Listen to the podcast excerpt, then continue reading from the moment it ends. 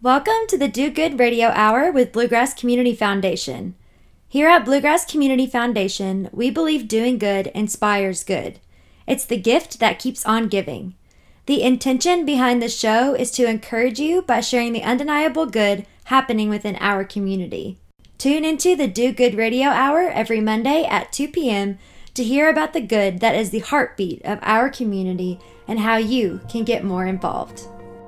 The Do Good Radio Hour is about to enter into a new season starting with this episode because the Good Giving Challenge is finally here. If you don't know what that is, the Good Giving Challenge is an annual week long online giving event that rallies the community in support of our local nonprofits. And this year, 2021, is the 11th annual Good Giving Challenge, which will kick off on Giving Tuesday, November 30th, and run through Monday, December 6th. This is our biggest year ever with 179 nonprofits who are participating. So we want you to come out and show your support at bggives.org and then mark your calendars for Giving Tuesday so you can get ready to give. So, for the next upcoming episodes, we are going to interview several nonprofits who are involved with the Good Giving Challenge and just allow them to share their stories. So, stay tuned and continue listening because we have four awesome nonprofits on this episode who are ready to share about the life changing work that they are doing in our community. Stay tuned. I am here with Lyndy Franklin Smith, co founder and artistic director of the Lexington Theater Company. And she is here to share with us about how they are making the art scene come alive in our community. And as a theater lover myself, I'm excited to hear some insight into the Lex. So, welcome, Lyndy. Oh, Thank you so much, Keaton. It is so nice to be here. I'm so excited to share this chat with you today. Me too. So let's just jump right into it. Tell us more about the mission of the Lex and how that comes to life through your programming. Absolutely. Well, here at the Lex, we have a really special mission in that there's a couple of parts to it. We create professional theater, and at the same time, we also are training the next generation of theater artists. And the end goal is so that our community can enjoy a shared experience of masterful storytelling. So, education is really central to what we do, but we're also training those artists to operate on a professional level what we do uh, with our productions is we bring in seasoned professionals. So, people who have worked on Broadway and national tours, they're coming from New York and Los Angeles and all over the country, are coming to, to play the leading roles in our shows and often direct and choreograph. And then we do a nationwide college audition search. So, we are looking for that next generation, the students who are studying at top music, theater, and dance programs all across the country. We bring them to Lexington to work with these mentors, and we also involve our local professionals, which is really special to us. So, sort of three different genres of artists that are coming together, and we we work in a very condensed amount of time to create these spectacular Broadway caliber productions for everyone in Central Kentucky. It's just so much fun. It's so rewarding, and um, and we hope to bring a lot to the arts and cultural landscape of Kentucky. I was just sitting here thinking about how there's such a misconception. I feel like in our area, and specifically in Kentucky, that the the art scene is not here. So obviously, you all are combating that. What's your response to phrases like that? Oh my goodness, the arts are essential. The arts are essential. A lot of a lot of people I think sort of think of it as, you know, it's an extracurricular. It's something that I do, you know, when I have spare time. But the arts and specifically theater and storytelling, of course, that is near and dear to our hearts here, but that is what connects us as humans. It's how we understand each other. It's how we gain perspective and empathy. It's how we come together to share and escape and learn and grow and heal together. And it's just so in- integral. It's really vital to how we operate as humans, how we operate as a community. And so, yes, and, and Lexington has a, a vibrant cultural scene and a vibrant art scene. We are so proud to be able to bring what we do to that landscape and contribute as, as best as we possibly can. Yes. Yeah, so, where are these shows put on? Is it Yeah, so our summer season is at the Lexington Opera House. And then we also have some fun sort of off-site events that we do. We have a great event called Script to Table that we do in the fall, and that is uh, a collaboration with the culinary arts and theatrical arts. So we do a, a production, and then Chef Ouita Michel has been with us. We've just done one of these. We have another one coming up, but she creates a, an amazing dinner to go with the meal, and it's all collaborative and in, integrated in terms of you know she's basing the dishes off of the lyrics and the text of the show so we love you know being super creative and finding interesting ways to engage and collaborate across different artistic mediums. So we have that. That happens at um, Fasig-Tipton, and then our main stage shows happen at the Opera House. That is such an innovative idea. I'll have to look that up. I think I would love something like that, and I'm sure. Oh, it's it's so much fun. We we got one in before the pandemic in uh, in 2019. We did Sondheim on Sondheim, and Chef Ouita put together an incredible four course dinner. It was amazing. So the Lex has obviously given our community an outlet for creatives and artists. But in your opinion, what is the greatest impact the Lex has had on our community, or does have currently? Well, you know, one of the things that we were really excited to bring to the landscape of, of Lexington and, and the Central Kentucky arts community was professional regional musical theater. And so by bringing in these seasoned professionals, by kind of raising up this next generation of artists and creating a very professional environment for them to work in, we sort of feel like we were filling a little a little niche, a little area that people hadn't had here in Lexington before. So we were thrilled to be able to bring our expertise. You know, I I performed on Broadway. My husband um, managed Broadway shows, so we had that sort of interesting skill set and we love Kentucky. This is my hometown. I grew up here and we were excited to bring everything that we learned working on Broadway in New York to Lexington and see how we could use our gifts and our experience to to share to to help make our community a better place. So we're excited to bring that. And then of course you know we're excited um, it's so thrilling the tourism that is happening here in central kentucky and people are excited to come and visit and we we hope to be a driver of that as well. Folks are coming not just from kentucky but from all over to see our shows and so we're excited to continue that growth and to be part of that uh, making making kentucky a theatrical destination um, is one of our goals. Isn't that really essentially what community is is bringing your gifts and talents to the table. And I love that idea that you came back to where you grew up and you're giving back into your community. I just love that. That's so great. But as oh, you absolutely before, um, masterful storytelling. I saw that on your in your mission statement, I think, or on your website, and it's a part of your it's part of your mission. And here at BGCF, we also love hearing and telling stories. So, can you share a story from your time at the Lex that has really just showcases your mission and has affected you? Oh my goodness. Keaton, I have to tell you, th- there are so many stories, and I'm not really sure how to pick just one.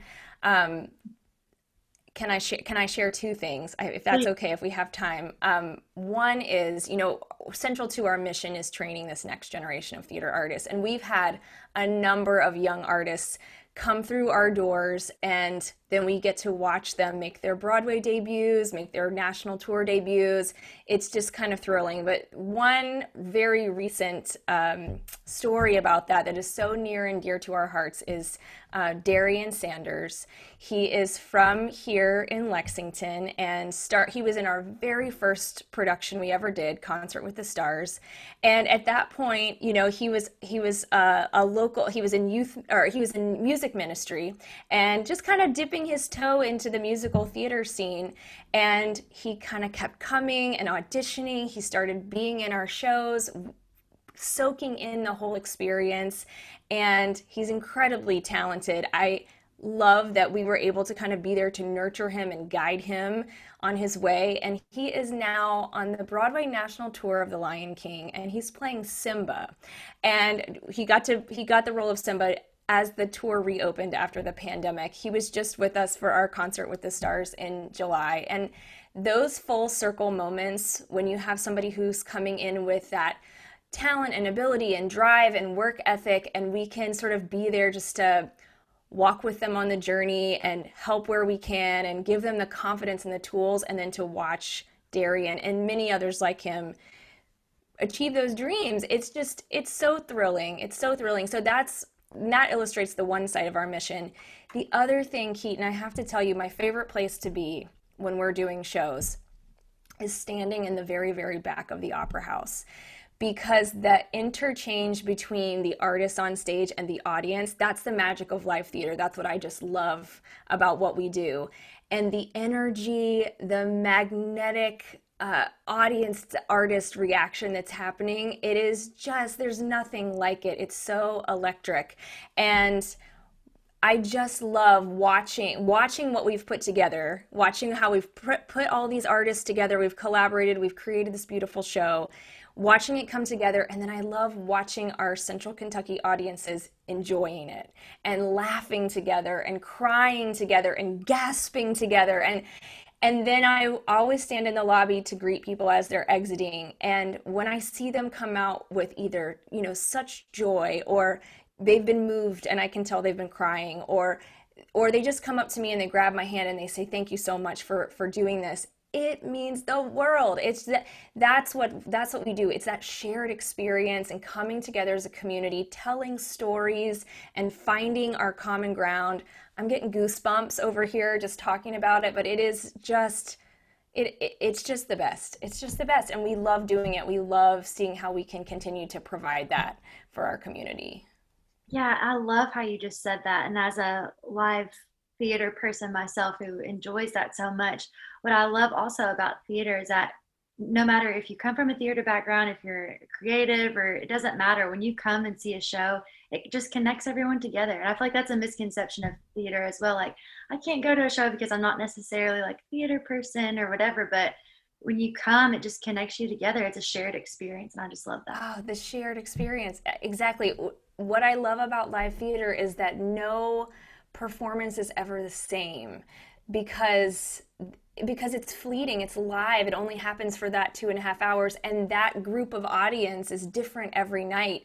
And that's what i hope folks who are listening and, and they're thinking about trying live theater or coming to see it is realizing that the audience is such a part of the show and the energy that the audience brings really affects what's happening on stage. Of course, we, we, we've memorized and practiced and rehearsed and we, we have, we know what we're going to do, but the interchange of energy is what makes the performance different from night to night and what makes it so captivating. And you just know that it is a literal once in a lifetime experience because never again will that same exact group of human beings be gathered in that same exact room for that same exact show. It's it's truly once in a lifetime every single every single time you come and see a show I love it. We love theater. so, the whole purpose of us talking today is we are coming up on the Good Giving Challenge. And I think it's important for people to know why they should give to an organization. That's what drives us, right? The why behind something. And so, I ask you the question why should people donate to the Lexington Theater Company? Well, we have, you know, so many elements of our mission. We've been talking a lot about the production side of things, but over the course of the pandemic, we really used the time when we weren't able to gather for these magical live in person productions to develop our education and outreach programs. And it is a a wing of our our company that is just flourishing. We have two really exciting signature programs. One is a bilingual web series for children. It's called Adventures in Casa. It's on YouTube and it's being taken into the public schools um, as we speak this semester. We just piloted that program, but the whole goal is to share the English and Spanish languages and cultures and to see what we can, the commonalities we can find through the arts while celebrating how we're all special and unique and different. And we also have Story Cycle, which is a free songwriting program for sophomores, juniors, and seniors in high school. And the whole idea is to empower, yet again, this next generation of artists in writing the stories that we're going to tell. So we, we're going to train them to perform, but we also want to give them the tools so that they can write those songs that are going to be in the next musicals. And so these these programs and many other things that we have like them are so vital and so important.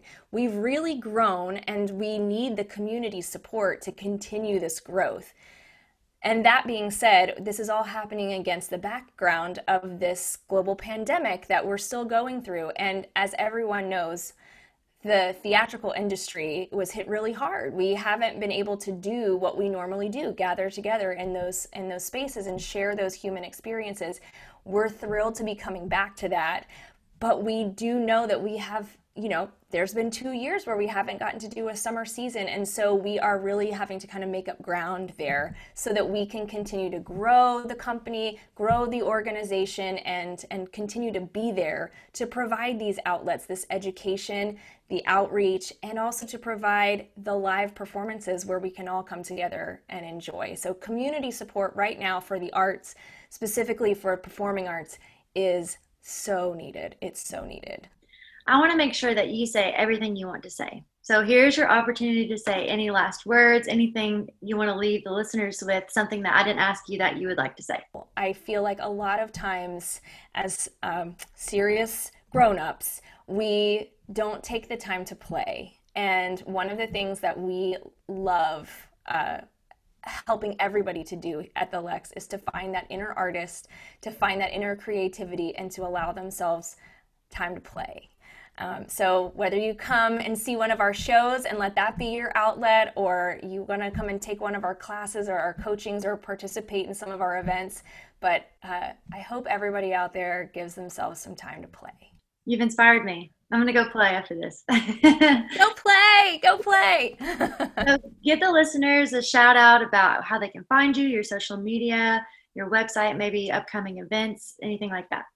Absolutely. Well, you can find us uh, online at lexingtontheatercompany.org, and we're on social media at the Lex Theater Co.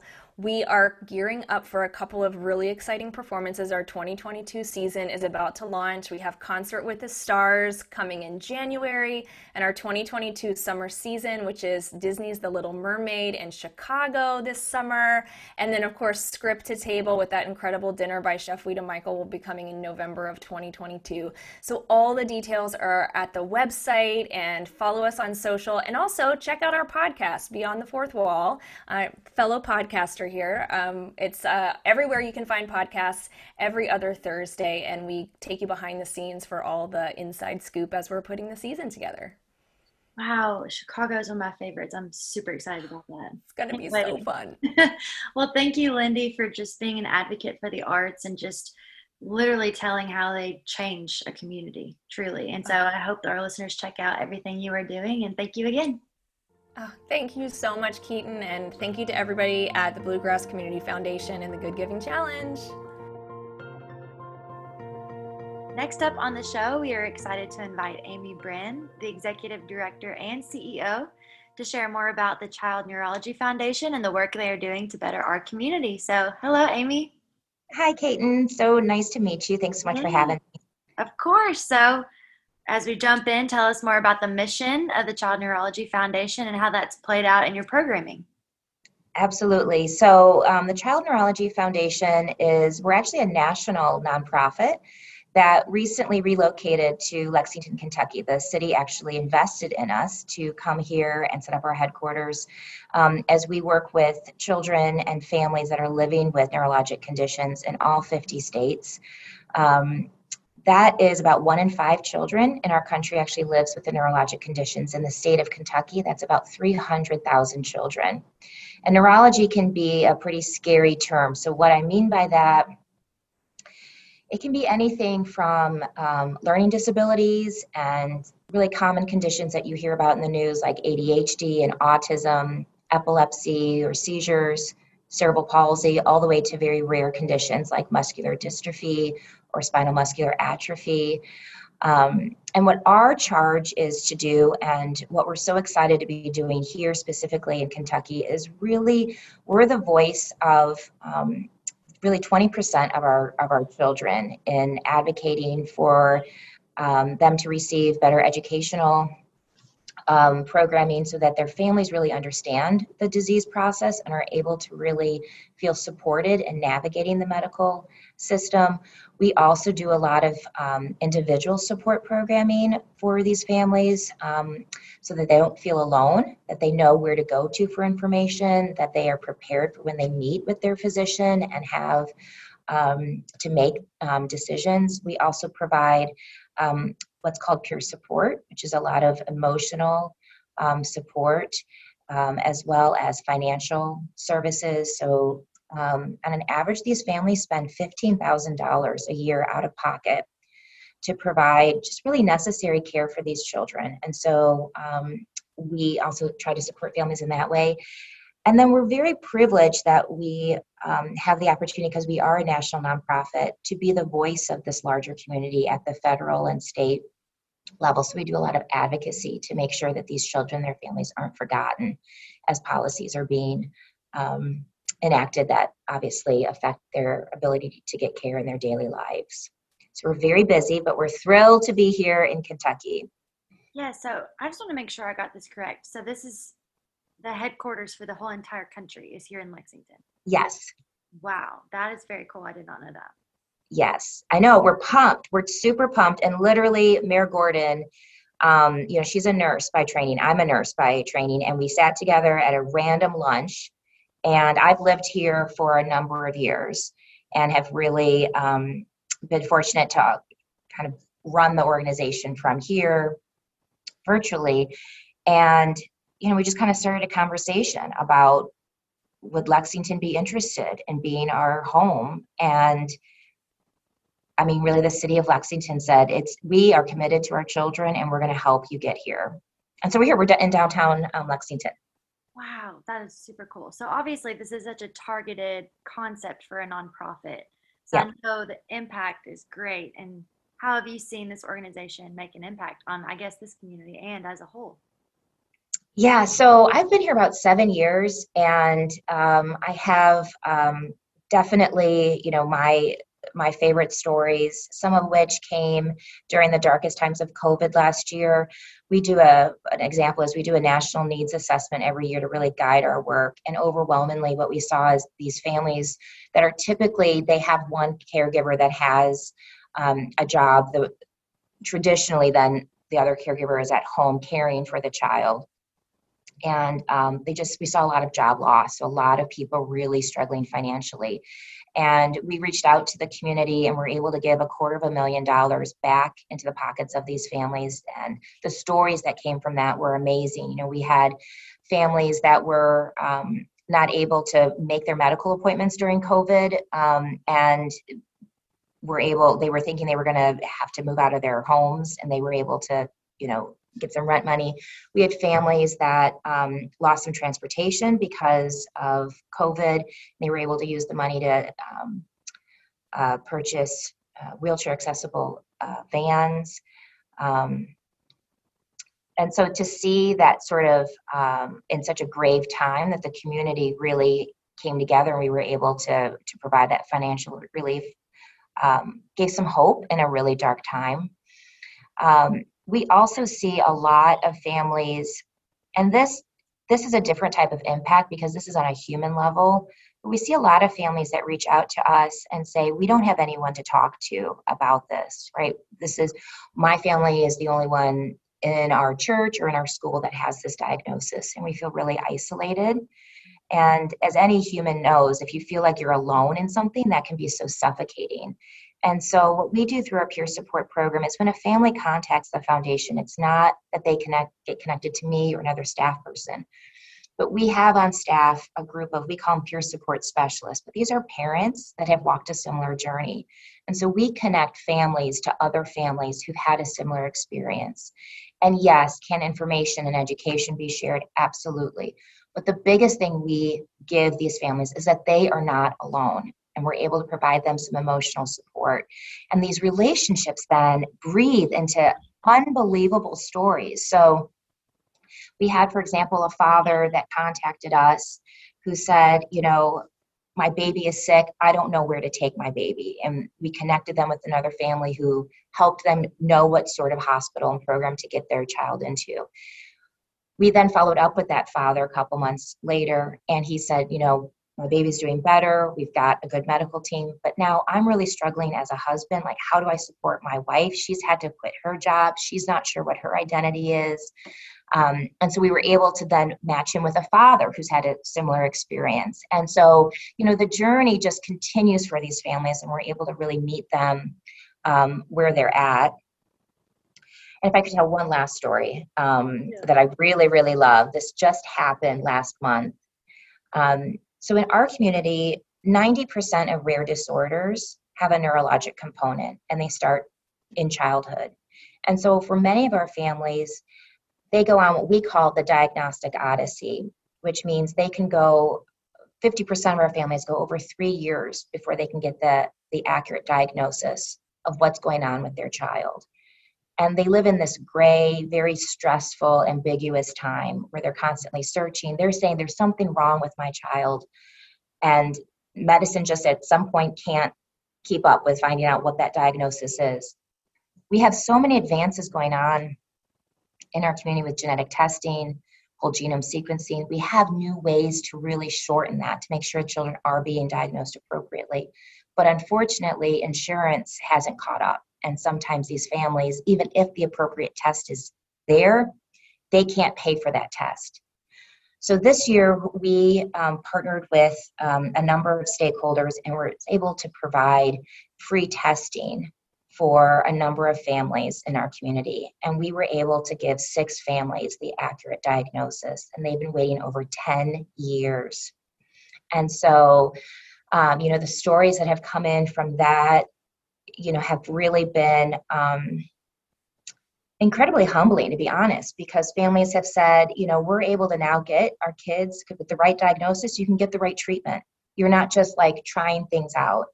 They talk about if it's a genetic condition that with the other children in their family they're able to now understand what's going on with the other children family and make sure they get appropriate treatment early on they're able to think about the future and plan as a family. So um, it, it can be any the impact here has been everything um, from making sure families are able to stay in their homes to making sure families feel like they're not alone to then recently really being able to help families get the right diagnosis.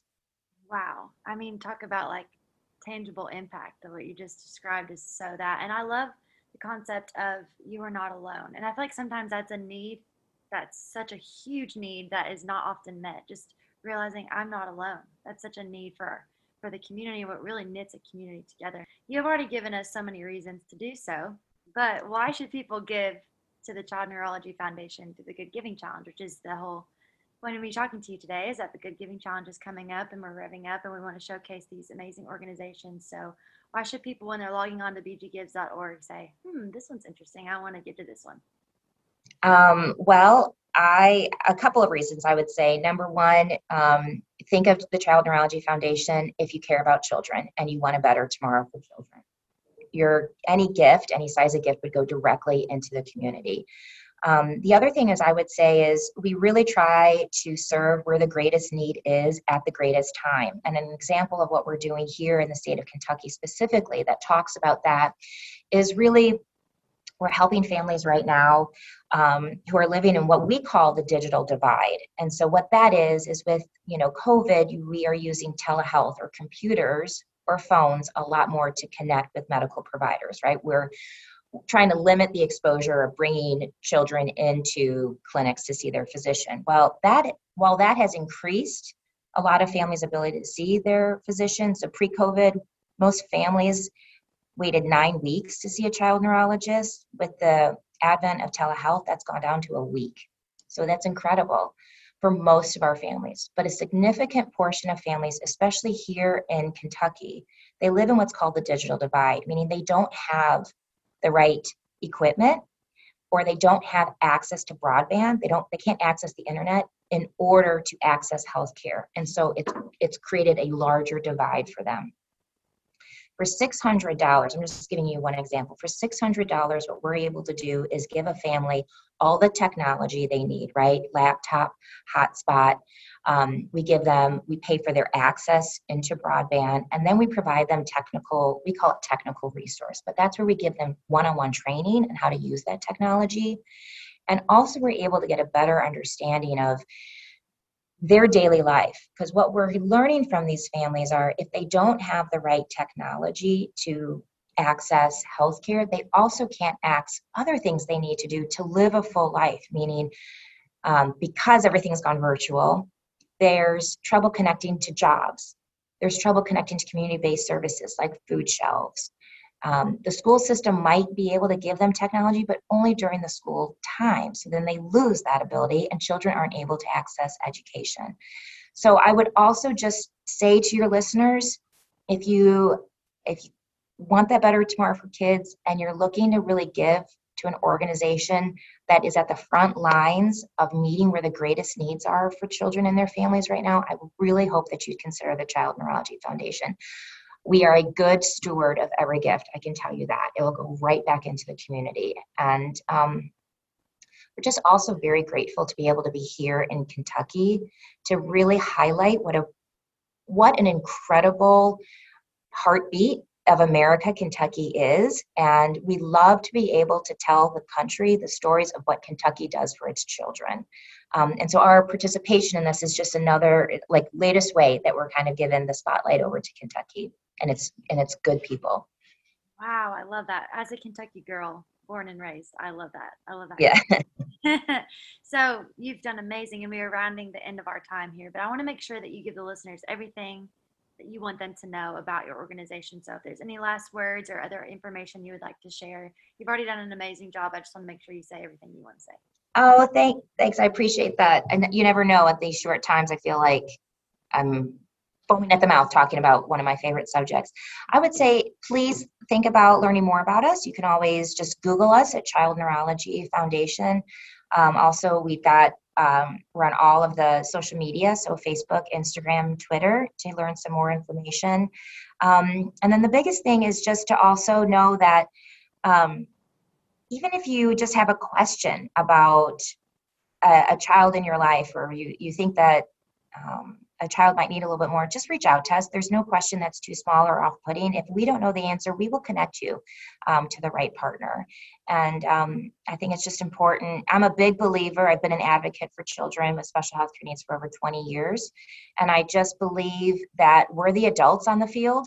And if we don't do a good job of taking care of our children, what's the point? And um, the foundation is here um, as a partner to do so. Yeah. And we're just grateful to be here. So thanks. Yes, thank you so much. And You know, any organization that deals with children always just has such an impact the best stories because children give us such a perspective on life and they're so special to us in our community in Kentucky. And so thank you, Amy, for doing very tangible good in our community and for making it better for everyone. We appreciate it. Thanks. Thanks so much for having us. I'm here with Leila Salisbury, the Executive Director of the Kentucky Center for Grieving Children and Families. This organization is where children and families are empowered to meaningfully engage with their grief. And I think that is incredibly powerful, and I can't wait to learn more about what that entails. So, welcome, Leila. How are you? I'm doing well, thank you. Awesome. So, tell us more about the vision and the mission of this organization. Right. You know, one of our, our taglines that we use that I think encompasses uh, that says a lot about our center is is a place where children and families can grieve and grow.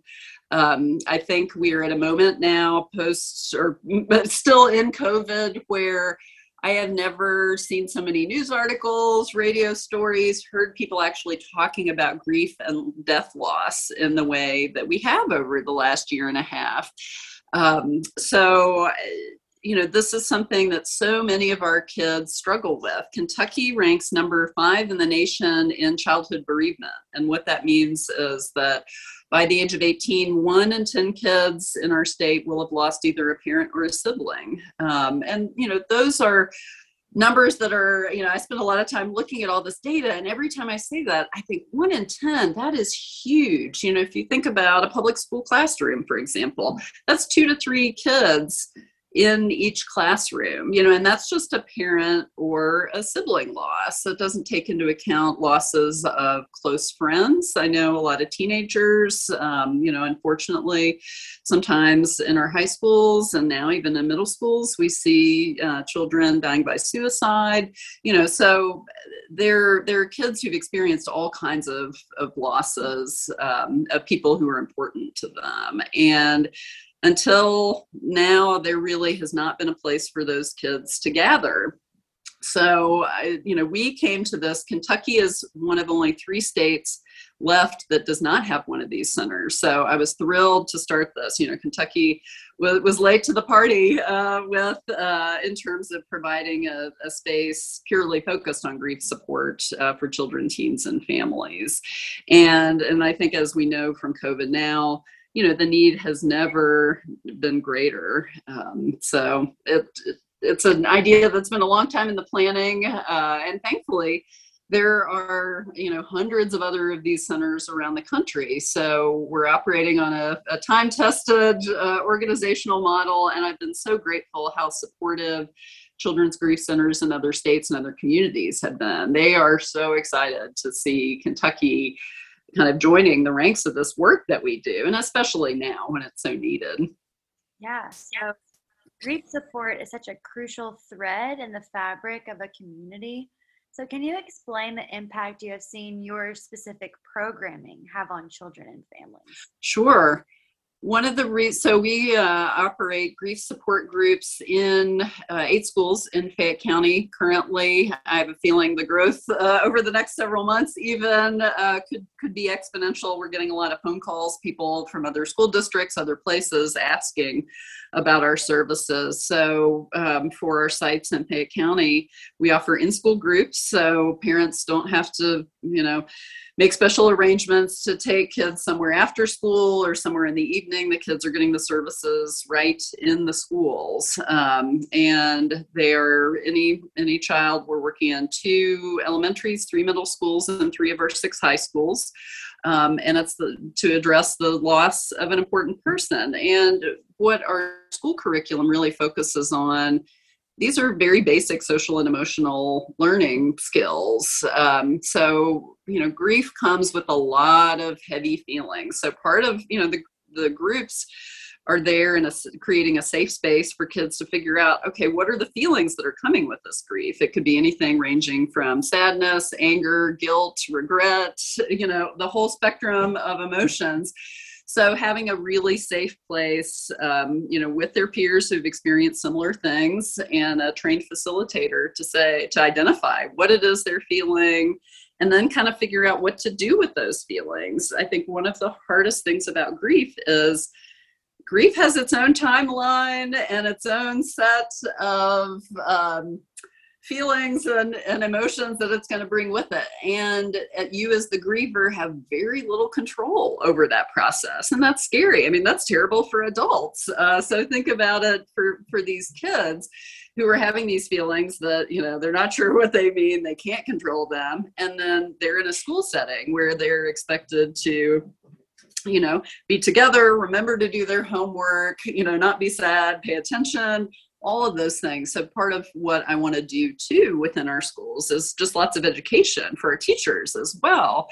You know, they grieving kids in their classroom aren't wearing a little name tag that say, you know, I'm grieving. That's why I can't pay attention, or that's why my mind went blank on this test today, or that is why I seem really angry today. You know, I'm I'm missing, you know, my person who should still be here.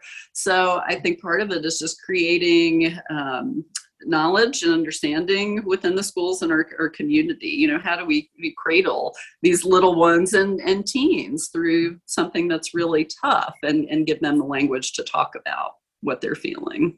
Yeah exactly. And that's i feel like this is such a thing some people don't even think about or realize that you know we are young people and our children are going through you know? And so you just saying that i'm like wow that is such a thing that's not ever really talked about. So having a center where these kids can families can go is so so important i feel so it, actually speaking of that is there like a building that you have, a physical building, or where do you meet to have programming? Right now, um, so we are mobile and doing our services out in the schools. Um, and for right now, because of COVID, uh, we also run um, family and caregiver support groups. So uh, they can understand, but we're doing those virtually. Uh, what we're trying to do with the caregiver groups is just help them understand when their kids are grieving. Grief comes with all kinds of behaviors, um, some of which look kind of abnormal unless you're grieving, and then it's totally normal grief behavior. So we want to also be a resource for the caregivers to say, you know when is what's happening you know with my child just part of a normal grief journey? Or when does that child or teenager need more and different kinds of help? Um, so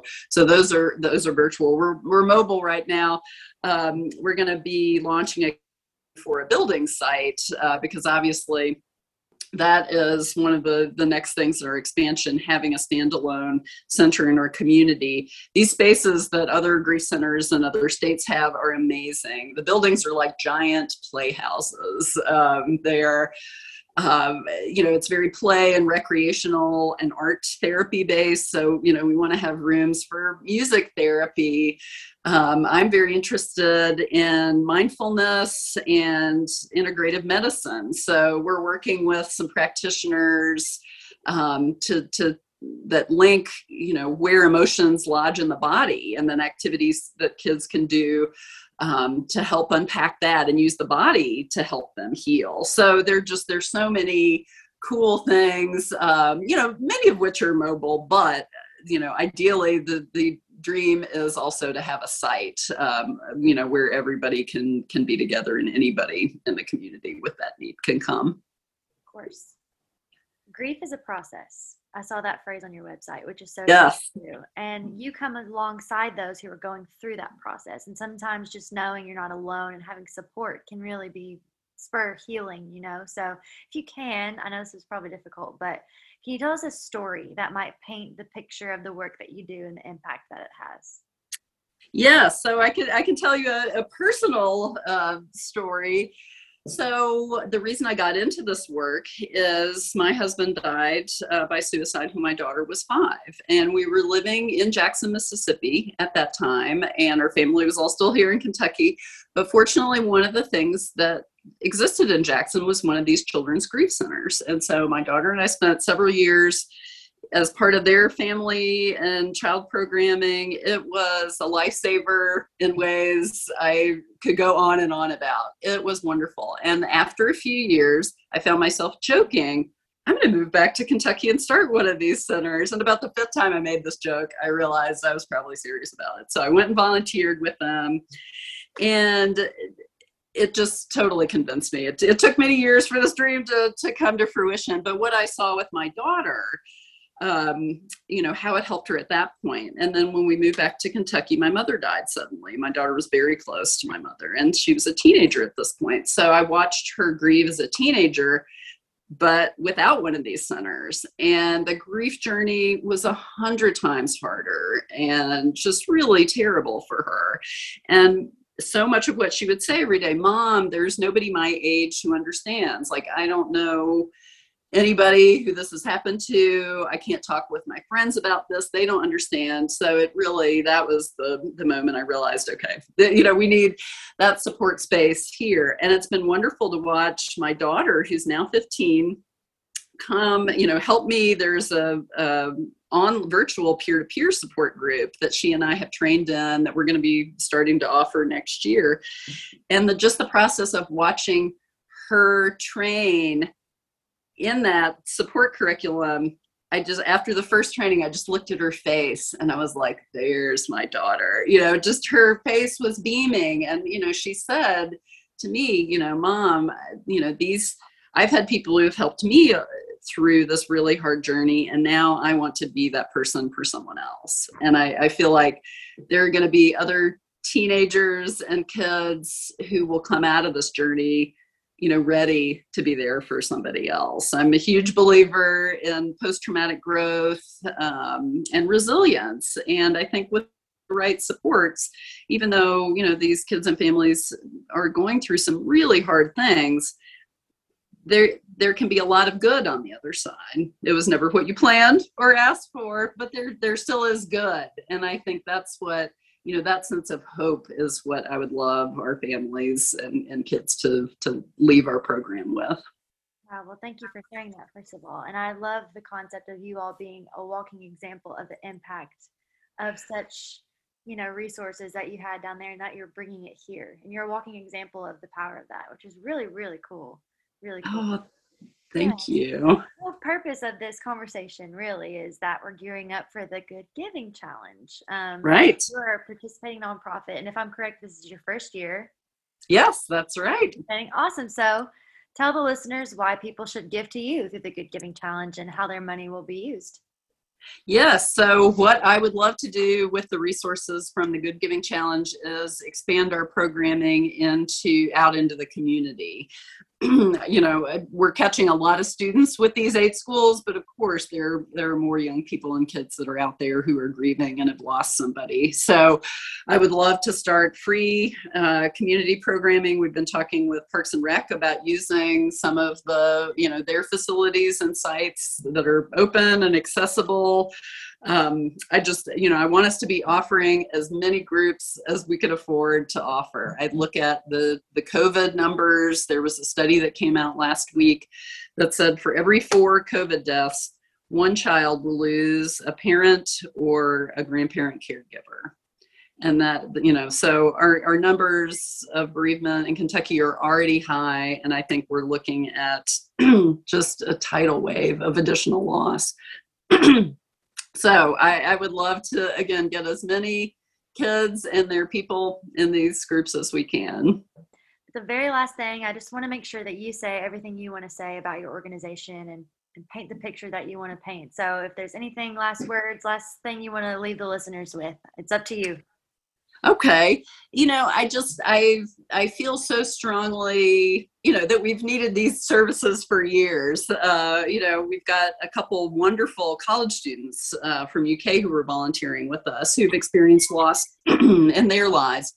And they both said independently if i had had a center like this when i was grieving and had my loss my life would have been very different. Um, so that you know, just hearing their stories, that motivates me even more. And I feel like now, especially with COVID, this is the moment. You know, I realize we are new, but we have a lot of bandwidth and support of centers from around the country. So I, I feel like we're ready just to grow exponentially and you know get our get our services out there as much as possible yeah, well, I know I've enjoyed hearing your story and I hope you grow exponentially as well. Thank you, Leila, for creating the support system for children and families to grieve and grow, as you said. We appreciate you sharing your story. Oh, thank you so much. I'm, I'm grateful for this opportunity. All right, everyone, that is it. Thank you for tuning in. We hope you were encouraged by the stories of good happening right here in our community. I definitely know that I am. Make sure you tune in next Monday at 2 p.m. for more good stories and the next installment of the Do Good Radio Hour.